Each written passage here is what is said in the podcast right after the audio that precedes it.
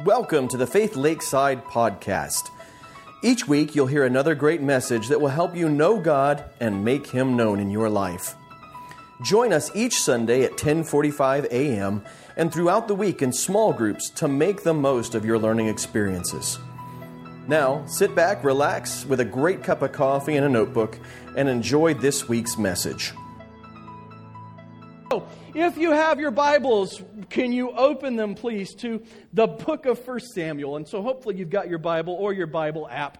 We are in 1 Samuel again, and we're continuing the story of glory and redemption. How all throughout the Old Testament, it is not some old dated book that is just there for fun Sunday school stories, but all throughout the Old Testament, we have revealed to us the glory of God and his plan for the redemption of mankind. And we remember that in Adam and Eve that all of mankind has fallen and wandered away from God. And yet God still loved us and he still wanted to draw us back to himself.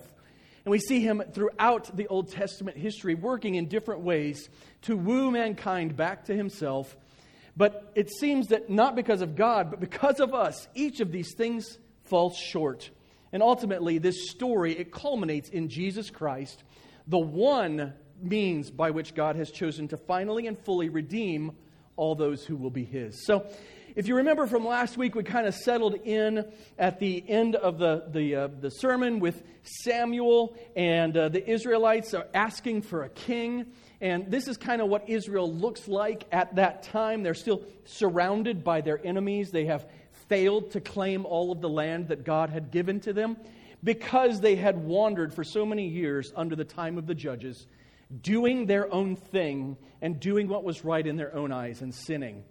And so we're left here with God's people asking God's prophet for a king. And the, the people, they refused to listen to Samuel's arguments against a king. They refused to listen to God and allow God to be their one true king. And instead, they wanted a man who would represent them and protect them and keep them and fight their battles. And Samuel listens to all their words. He tells them to God, and God says, Listen to them, appoint a king for them. And so we continue the unfolding of this redemptive history by God giving to his people exactly what they thought they wanted, and that was a big, strong man as king. They had rejected God as king and wanted someone like them. And so we see the, the introduction of a man, and his name is Saul. Excuse me. And he becomes king according to God's plans. I'm one of those weird people. I get all excited talking, and then I inhale, and I choke on my own, yeah, juices. So it's just like, sorry about that. Someday I'll be a real professional speaker. But today, I'm still just a youth pastor that's all dressed up in front of you guys. So, um, anyway, so 1 Samuel chapter 9, the first two verses were introduced to Saul. And, and here's what God's word says There was a prominent man of Benjamin named Kish, son of Abiel, son of Zeror, son of Bechereth, son of Aphiah, son of a Benjaminite. So uh, there's a guy, his name is Kish. He's of the tribe of Benjamin. He had a son named Saul. And here's what Scripture tells us about Saul he is an impressive young man. There was no one more impressive among the Israelites than he. He stood a head taller than anyone else. So we're introduced to Saul, and the first thing that we're told about Saul is that he's impressive. And what's impressive about him? He's tall. He's tall. So this is what we know about Saul the scriptures give us in a couple other places. In, in, in 1 Samuel chapter 9, verse 21, a description of Saul. And Saul says this about himself Am I not a Benjaminite from the smallest of Israel's tribes? And isn't my clan the least important of all the clans of the Benjaminite tribe? So why have you said something like this to me? It, Saul had just heard from the prophet Samuel that he was to be made king. And Saul's like, Wait, wait. I'm from a little tiny tribe and, and I'm not very important. And so we see that Saul at least had a, a moderately balanced view of himself at this point. So, what do we know about Saul? Well, we know he's tall and he's impressive and he's, he's kind of humble. And, and then it goes on later in the scriptures to describe him like this Samuel said to all the people, Do you see the one the Lord has chosen? There is no one like him among the entire population. And that's in chapter 10, verse 24, the beginning part. And so, what we know about Saul is his whole description in Scripture is he's impressive, he's tall, he's kind of humble, and he's unique. And so, this is the kind of person that God gives the Israelites as their first king. And why would God give them someone like Saul? Well, because he's exactly what they had asked for. They wanted a big, tall, strong, impressive guy to rule over them, to protect them, to provide for them. Remember, they had already rejected the most amazing God who had provided for them in manna, who had protected them with fire and cloud and gone before them in their victories. And instead, what they got was a tall, impressive guy who was unique amongst the people and moderately humble. And the result of Saul becoming king is one that the people should have regretted, but, well, they don't because they stick with this whole man as a king thing. But in, in chapter 9, we see the story unfold. Now that we've seen who Saul is, we see his whole list of his whole resume, his whole you know, CV. We know what he's got to offer. He's tall and sort of humble, and he stands out amongst the crowds. And yet, God gives the Israelites this man as their king. And, and the Lord tells Samuel, At this time tomorrow, I will send you a man from the land of Benjamin. Anoint him ruler over my people Israel. He will save them from the Philistines because I have seen the affliction of my people, for their cry has come to me. When Samuel saw Saul, saw Saul there you go, it's one of those tongue twisters in Scripture. Uh, when Samuel saw Saul, the Lord said to him, or the Lord told him, Here is the man I told you about. He will govern my people. And so the, the whole story is, is that Saul's dad lost some donkeys. Saul goes out looking for the donkeys, can't find them, ends up coming to Samuel to ask the prophet of God for some help, which was not uncommon. You know, you'd go to the prophet to hear God's voice and find out God's direction for the, the whole nation, but you'd also, you got a problem, you can't find something, let's go to the man of God and see if he can give us any help. Well, Saul is going thinking he's getting advice on where to find the donkeys, but the truth is is that God had chosen Saul to be anointed as the king. And Samuel knows this. Samuel tells Saul this. And by the end of chapter 9, beginning of verse uh, chapter 10, we see that, that the, the move has been made to anoint Samuel, or Saul. Man, too many S names. Samuel took the flask of oil, poured it out on Saul's head, kissed him, and said, Hasn't the Lord anointed you ruler over his inheritance? So, what is anointing? It is just a, a, an, a formal act of pouring oil over someone's head to, to signify that they have been set apart by God, made holy for a specific task. And Samuel anoints Saul. Now, at this point, Saul does not become king in, in actuality, but he is set apart as king. Over the course of chapter 10, Samuel gives Saul some prophecies about some things that are going to happen in the coming days, and all of them come true. Now, why would God do that? Why do we see this in the story? Well, we see that even the king is subject to the prophet of God. And God wants his upcoming king to understand that the prophet is the one he's going to speak through, and that the prophet Samuel is the one who is to be the spiritual authority and when he speaks, Saul is supposed to listen to him. Because everything that Samuel prophesies over Saul and tells him will happen over the next few days happens, including he, he ends up uh, prophesying, he ends up in different places, and, and things unfold exactly like the prophet says. Saul was supposed to learn a lesson listen to the prophet of God. But we'll find out he doesn't learn that lesson very well.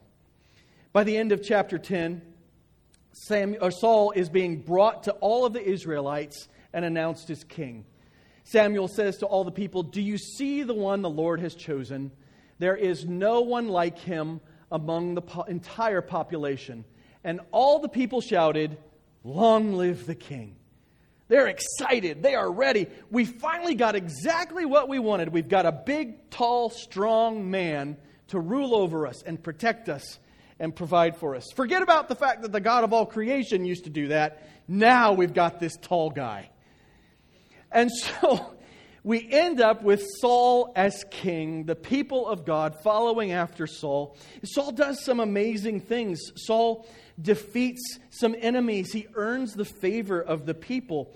But we also begin to see over time that Saul is, well, he's not quite perfect. But but, but first, as we look, we see um, Samuel says to the people in, in really his closing speech to them as a judge, and now he will continue as just prophet. Now, here is the king you've chosen, the one you requested. Look, this is the king the Lord has placed over you. If you fear the Lord, worship and obey him. And if you don't rebel against the Lord's command, then both you and the king who reigns over you will follow the Lord your God. However, if you disobey the Lord and rebel against his command, the Lord's hand will be against you as it was against your ancestors. Samuel says to the people of Israel, and he says to King Saul, If you obey, you will be blessed. If you disobey and rebel against God, you, his hand of favor will be removed from you. You will be essentially cursed if you disobey. And then Samuel continues to encourage them at the end of his speech, and he says, Above all else, fear the Lord and worship him faithfully with all your heart. Consider the great things he has done for you. You see, God, through his prophet, is very clear what his expectations for Saul and the kingdom of Israel are. Fear the Lord and not like what we would think of, you know, Halloween jump scare kind of, oh, afraid, but that fear is have respect and reverence for God. Fear the Lord. Be concerned with your relationship with Him. Listen to what He says and worship Him faithfully with all your heart. In other words, that worship and respect are to be integral to the relationship that you have with God and to always keep in mind all of the great things he's done. By the end of chapter 13, it tells us this about Saul. He was 30 years old when he became king, and he reigned 42 years over Israel. So, this 30 year old man, he is, is called to be king. He is told you need to be obedient to what God has told you to do. You need to worship God with all that you are. That that is to be a, a priority in your life, in fact, to respect God and to worship Him. And so Saul, at a 30 year old, ends up serving God as king for 42 years. And you'd think, 42 years? He must have done a great job, right? Except that's the problem is he didn't. He struggled with obedience. He struggled with doing what God said. And his 42 years of leadership reveal the price that he and the Israelites paid because of his disobedience. So first let's look together verse or uh, chapter 13. You can kind of follow along as always, because we're covering big stories and people, we're covering a lot of passages together. So don't get frustrated. Go back and read it all. Find out more about Saul. Read the details. He did some cool things, but he also did some really stupid things. And sadly, we're going to have to focus on the stupid things today because this is what ends up being the overarching view of Saul's time as king. So, first, he has a, a disobedient sacrifice. And you might think, well, that doesn't make sense, but it will by the time we're done. Here, here what we see is, is Saul is, is called out to, to go out and defeat some enemies. And um, the Philistines, and, and they're hanging out and they're waiting. They were supposed to wait for the prophet Samuel to come because Samuel was also serving as the, the lead priest at that time. And so they were supposed to wait for him to come and offer the sacrifice to God at the camp to set the stage for the battle they were going to go into.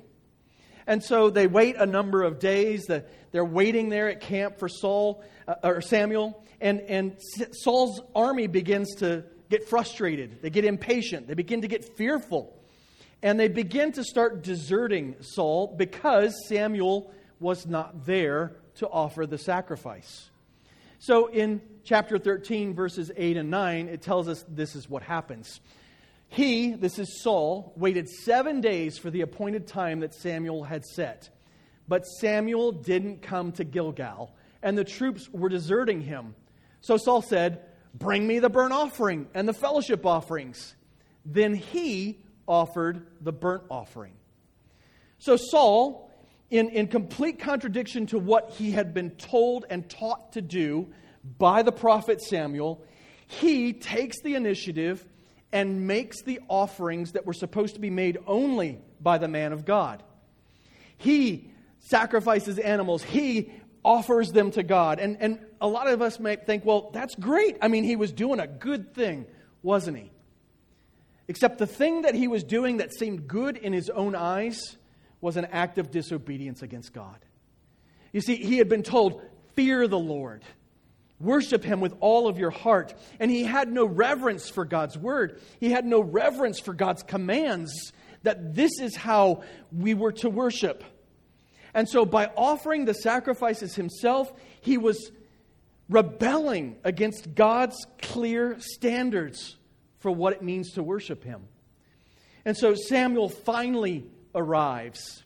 And just as he finishes offering the burnt offering, Samuel comes. Uh, Saul went out to greet him.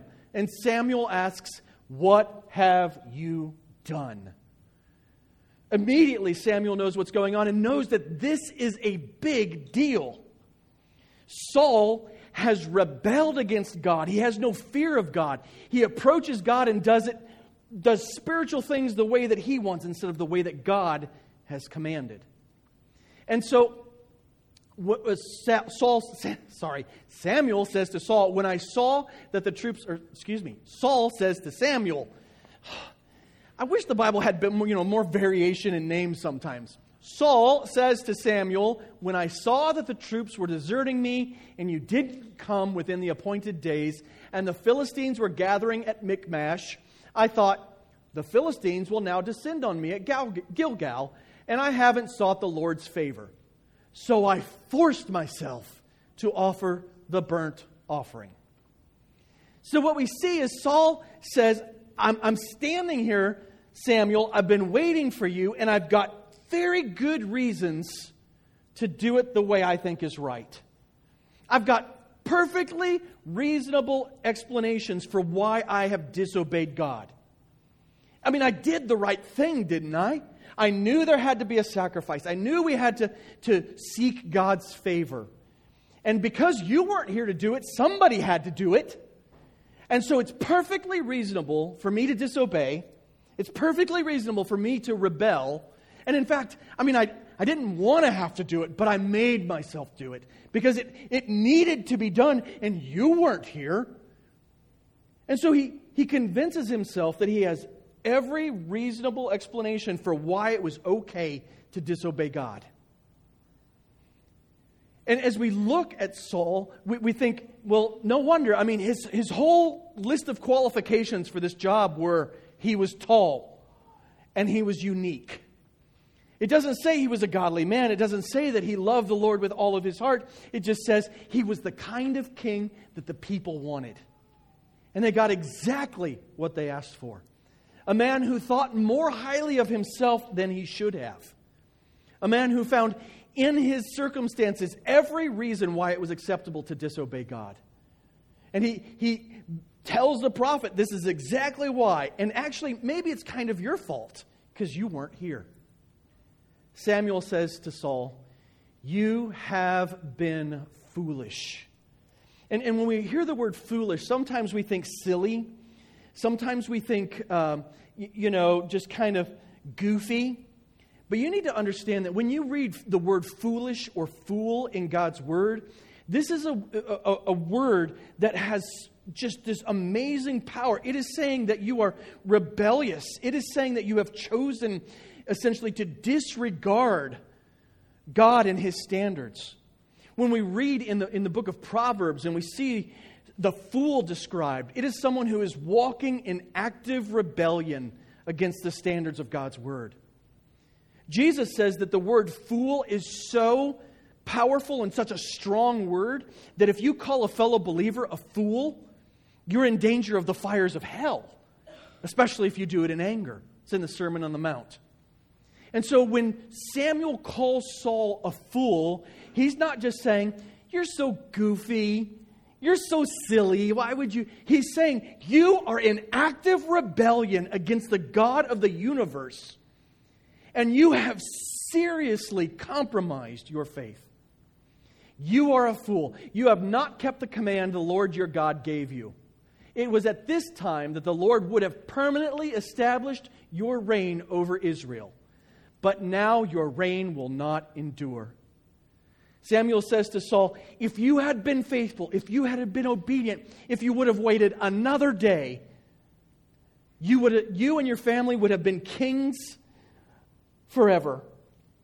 But now that you have been unfaithful, now that you have proven that you do not fear God and you will not worship Him, He will not allow your reign to endure. Samuel says to Saul, The Lord has found a man after his own heart, and the Lord has appointed him as ruler over his people, because you have not done what the Lord commanded. This man who's king thinks he has all the authority in the land stands up in rebellion against the king of creation. And the king of creation says, You will not be blessed. In fact, my hand has been removed from you, and I'm choosing someone else to be king.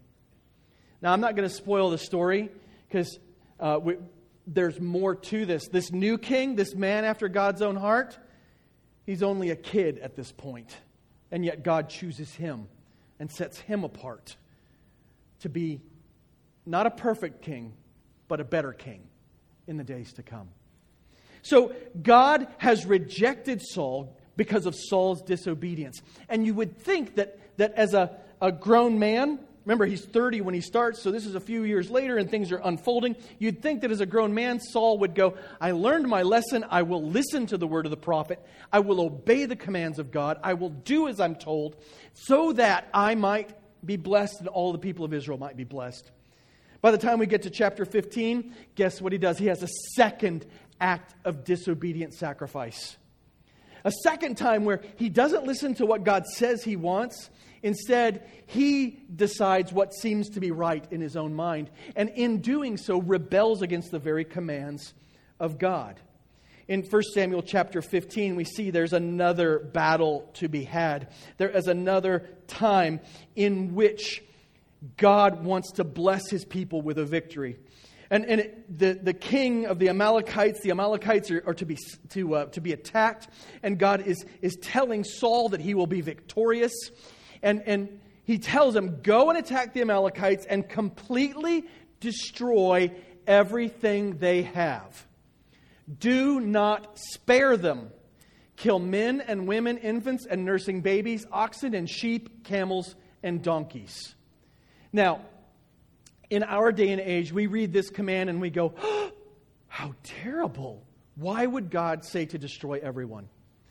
What we have to understand about the Old Testament is when these things happen, this is actually bringing God bringing his judgment upon the Amalekites. He's using the Israelites to bring judgment for the sinful lives of the Amalekites. And so this is fair and this is just. Not because God is, is some sort of evil and terrible God who likes to kill people, but rather this is the punishment that the Amalekites deserved because of their sinfulness. And God was using his people, the Israelites, to bring that punishment. If we look later in biblical history, we know that ultimately the Israelites deserve punishment. The, the, the, tribe of Judah, the people of Judah, they deserve punishment. And God uses the Babylonian Empire to punish them. God uses the Persian Empire to punish them. And so God will use physical means to bring punishment for spiritual rebellion. And this is what is supposed to happen here. When God says, go and attack the Amalekites and completely destroy everything they have, what does he exclude on this list of, of what is to be destroyed? Nothing. So if, if he says everything, everything should be destroyed. Don't spare them. Kill men and women, infants and nursing babies, oxen and sheep, camels and donkeys. What is supposed to be killed? Every one and every animal. That there is supposed to be nothing that leaves this battle, this victory, that everything is to be destroyed utterly in this conquest. And so it unfolds that things go just as God says, that they go in, they destroy the Amalekites. But Saul, in his own wisdom, decides a number of things. He keeps some of the animals and some of the fine things of the Amalekites, and he also leaves the king of the Amalekites alive. And he, he kind of gets called out on this a little bit later in the chapter. Uh, Samuel arrives, and when Samuel comes to him, Saul says, May the Lord bless you. I have carried out the Lord's instructions. Saul says, I did it all just like God told me. And Samuel replies, Then what is the sound of sheep, goats, and cattle that I hear? What was God's command? Wipe it out. And Saul saves some animals and says, I did exactly what God said. Samuel's like, No, you didn't. Why do I hear living things? God said, Wipe it all out. Saul answers, Well, here, here's what went down. The troops brought them from the Amalekites and spared the best sheep and goats and cattle in order to sacrifice to the Lord your God, but the rest we destroyed. Now, God commanded, destroy them all. And Saul and, and then the troops, they walk in and they say, Well, that's pretty nice. We should probably take that back. Let's do that for God. We, we, are going to save it for a, a sacrifice for later. They take the king of the Amalekites captive in hopes that they can make him, you know, maybe confess God or they can punish him for his sins and, and feel like things are really justified. But God had said, What? Destroy everything kill everything. And Saul and, and, and the troops there, they did what was best in their own eyes. But doesn't it seem really spiritual what they said they were doing? They said, it's, hey, I, you know, it really seemed right to save some of this so that we could sacrifice it to God. It really seemed right that, you know, maybe later in the day we could have a service and we could do some nice things for God. We could, we could offer him these things that he said to wipe out.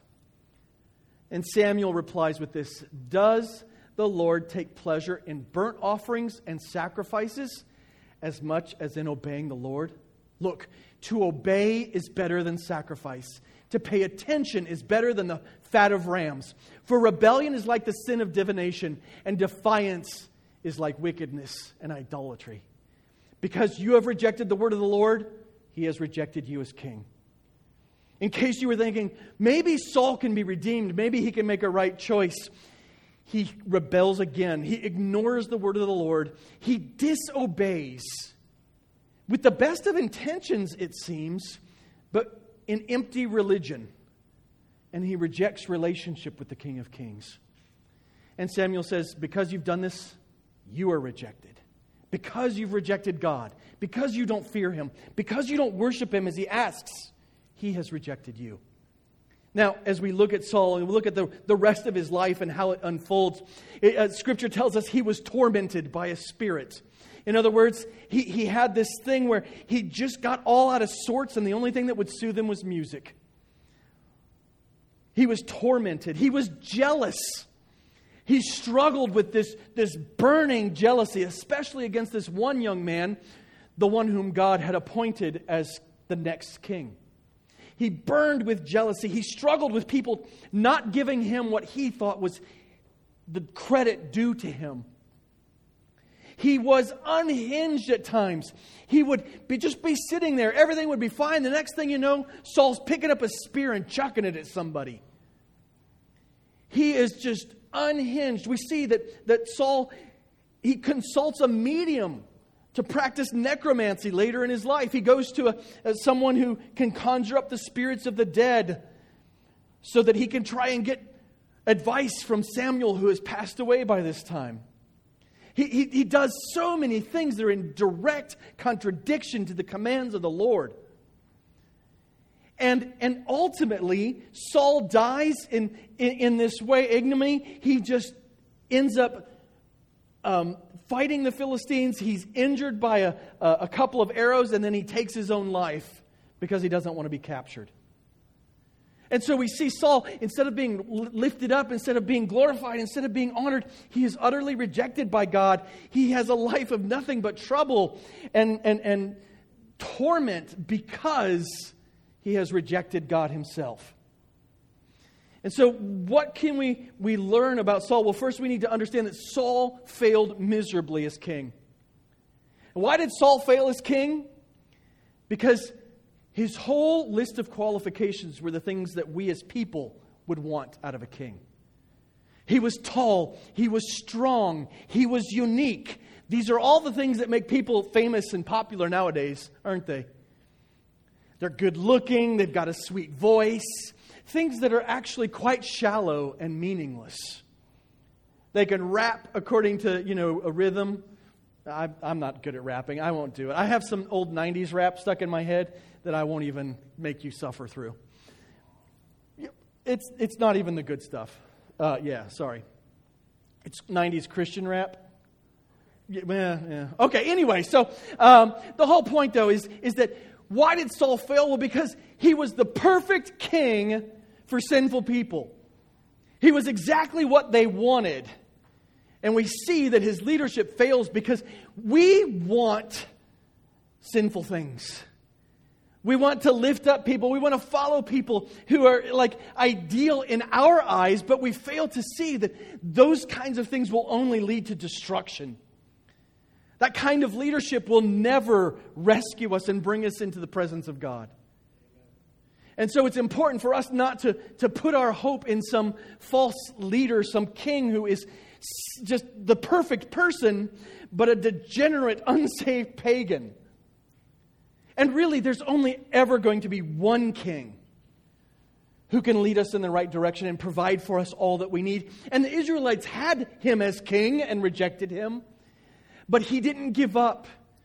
He continued to love them, he continued to work through them, and ultimately he came as king for all of us, for all who would believe on him as Lord and Savior. He longs to be the king of your life, and that is Jesus, the Christ, the Son of the living God. The one that God had provided for and planned for from the very beginning of the fall, but, but he had to show us that we needed him. That's what the whole Old Testament is about, is showing that no matter how hard we try, we can't get to God on our own. None of our solutions will work. None of the kings that we would like will save us, but He was faithful and ultimately sent a king who could. And because we have a king like this, because we have a king who's worthy of worship, because we have a king who is God Himself incarnate, who gave His life for us, we have to remember that our worship matters. That was Saul's big issue. Is he thought he could come to God on his own terms. That he could define what it meant to worship God. That as long as he did the ritual, he was good. But what we find is God doesn't love your ritual. God wants you. He wants your obedience. He wants your heart to really walk as a Christian is not to sacrifice things like you're supposed to and attend on a Sunday morning and come to a Bible study or two, but it is to genuinely love the Lord your God with all that you are and to be obedient to what He has clearly asked of you. And so, genuine worship, worship that matters, first of all, it's not going to be selfish. What we see in Saul is selfish worship. Why does he offer the sacrifice the first time? Well, the man of God is late, and I got to get some things done, so I'm going to I'm going to worship this way. I'm going to offer the sacrifice. The second time, it was, well, you know, the man of God told me to do something specific. God told me something specific, but I think this is better. I know of a better way. And that's selfish. Genuine worship is also not formulaic. What, what's interesting is we see that, that Samuel says to Saul, does the Lord take pleasure in burnt offerings and sacrifices as much as in obeying the Lord? And that's a rhetorical question. The answer is no. He loves your obedience over your perceived sacrifices. I am so pleased that all of you are here today. Thank you for coming to church on Sunday. Thank you for, for participating in the life of our fellowship. Thank you to those who were at the workday yesterday and, and invested some sweat equity into this building and this property. Thank you. But none of those things make you right with God. Faith in Jesus Christ as your Lord and Savior, and then walking in the way of obedience. That is worship that is pleasing to the Father. And so we will continue to do good things, but don't think for a moment that by doing good things, that is all that you need to give to God. It's not a checklist. All right, Sunday morning, good. One night a week, great. Read my verse of the day, I'm good with God. It is instead an understanding that He is not asking for simple things, He is asking for all of you, all of your life, all of your ways. And so, worship is not selfish, it's not formulaic, and it's also not doing the right thing the wrong way. If you were ever a teenager that had to go to church with your parents, you know what that feels like. Right? The whole, it's time for church. Oh, all right, I guess I'll go. Because mom and dad made you. Because you felt like, well, if I don't go to church, God might strike me dead. Or I might not be able to get married before Jesus comes back, you know, if I don't go to church. So, how about I'll do nice things for God so he'll do nice things for me? And that's not genuine worship. It's the heart of Saul who said, I'm going to do things hoping that God will be happy with the things that I do, all while doing it with a rebellious heart according to my own standards and conditions. So, what is genuine worship? The Apostle Paul writes about it in Romans chapter 12. And so, dear brothers and sisters, I plead with you, I beg you to give your bodies to God because of all he has done for you, to give yourself as a living and holy sacrifice, the kind he will find acceptable. This is truly the way to worship him. He's not asking for, for you to do things formulaic. He's not wanting you to be selfish. He's asking, in fact, for all that you are. Your whole, if you give your body, there's nothing less to give, right? I mean, God doesn't, uh, I should be careful how to say this, right? God doesn't want your money. It helps keep the kingdom rolling. We know finances are important.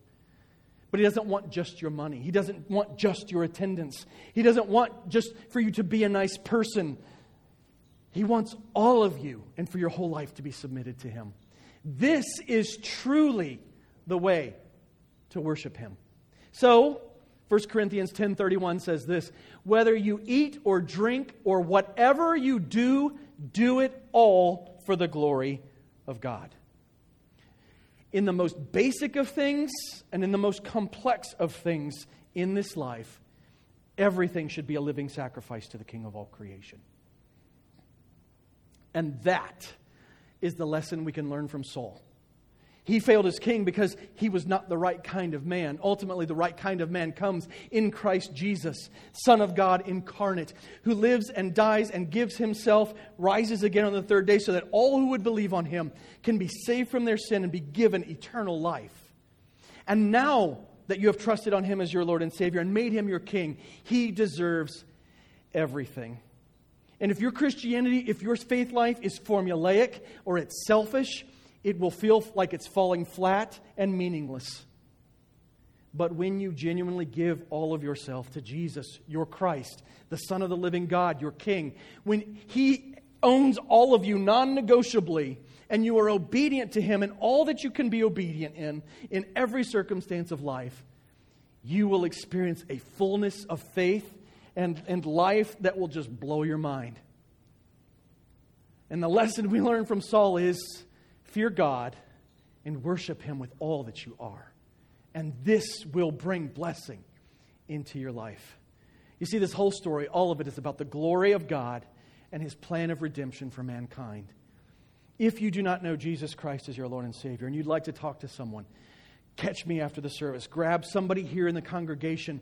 Do not let today be a day where you're satisfied with empty, formulaic, selfish worship of God but instead come to know Him genuinely and serve Him earnestly, that you might experience the blessing of being loved by and loving with all your heart the one true King of all creation. Let's uh, pray together as the worship team comes forward to lead us in our final song. Father God, we thank you for today. We thank you for your word. We thank you for the work of the Gideons who are, are sharing your word and, and how your word is powerful to us. Even these Old Testament histories, they are not just a history that's empty and tells us some neat things about some interesting people, but they are the story of how you worked in mankind, and they are lessons of what you want us to learn that we might walk with you more faithfully. Father, may we take to heart the story of Saul a man who was chosen for all the wrong reasons by people who rejected you. And it's no surprise that he continued to reject you and experienced cursing as he was disobedient. May we walk in obedience to you, Lord Jesus, our one true King. May we not worship you in empty, hollow, religious ways.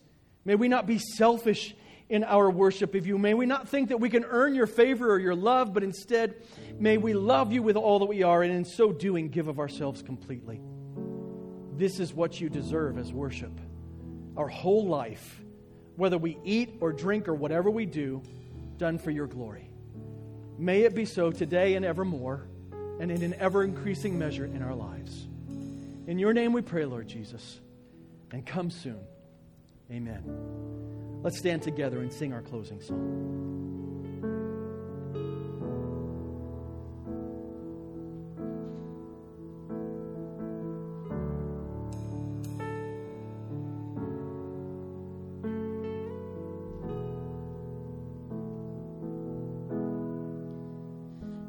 give life.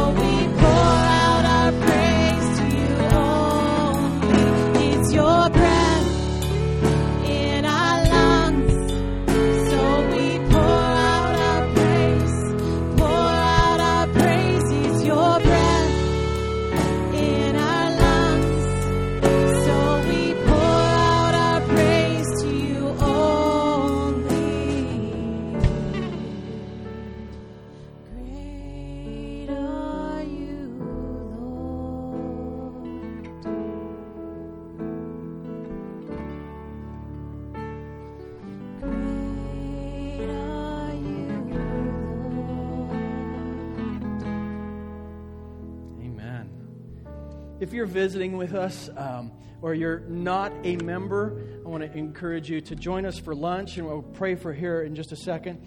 But you can be dismissed as soon as we're done praying. Those of you who are members, we're going to have our quick special called meeting. So if you would just linger, if you're not sure if you're a member, then you're probably not. And um, just just because you know you've had to go through the hoops to, to be a member. So uh, we're going to pray and bless the meal and get you guys, some of you downstairs, going, and then others of us we're going to uh, join in on our short called business meeting to uh, hopefully approve that budgetary item. So let's pray. Father God, we thank you for today. We thank you for the glory of your word. I thank you for Brother Jonas and his work uh, once again, the Gideons, and pray that you would bless your word as it goes out through their hands.